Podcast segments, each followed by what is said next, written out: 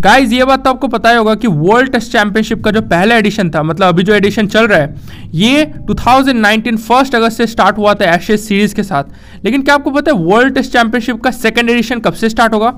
वो स्टार्ट होगा जुलाई 2021 से और वो चलेगा जून 2023 तक ओके और मैं आपको ये कह सकता हूँ कि इसका जो सेकेंड एडिशन होगा वो और भी इंटरेस्टिंग होगा क्योंकि पहले एडिशन में लोगों को ज़्यादा कुछ पता नहीं था लेकिन सेकेंड एडिशन जब होगा वो और भी एक्साइटमेंट लाएगा और लोग इसके लिए मतलब आ, मतलब बहुत ही एक्साइटेड होंगे काफ़ी पॉपुलर होगा इसका second edition okay thank you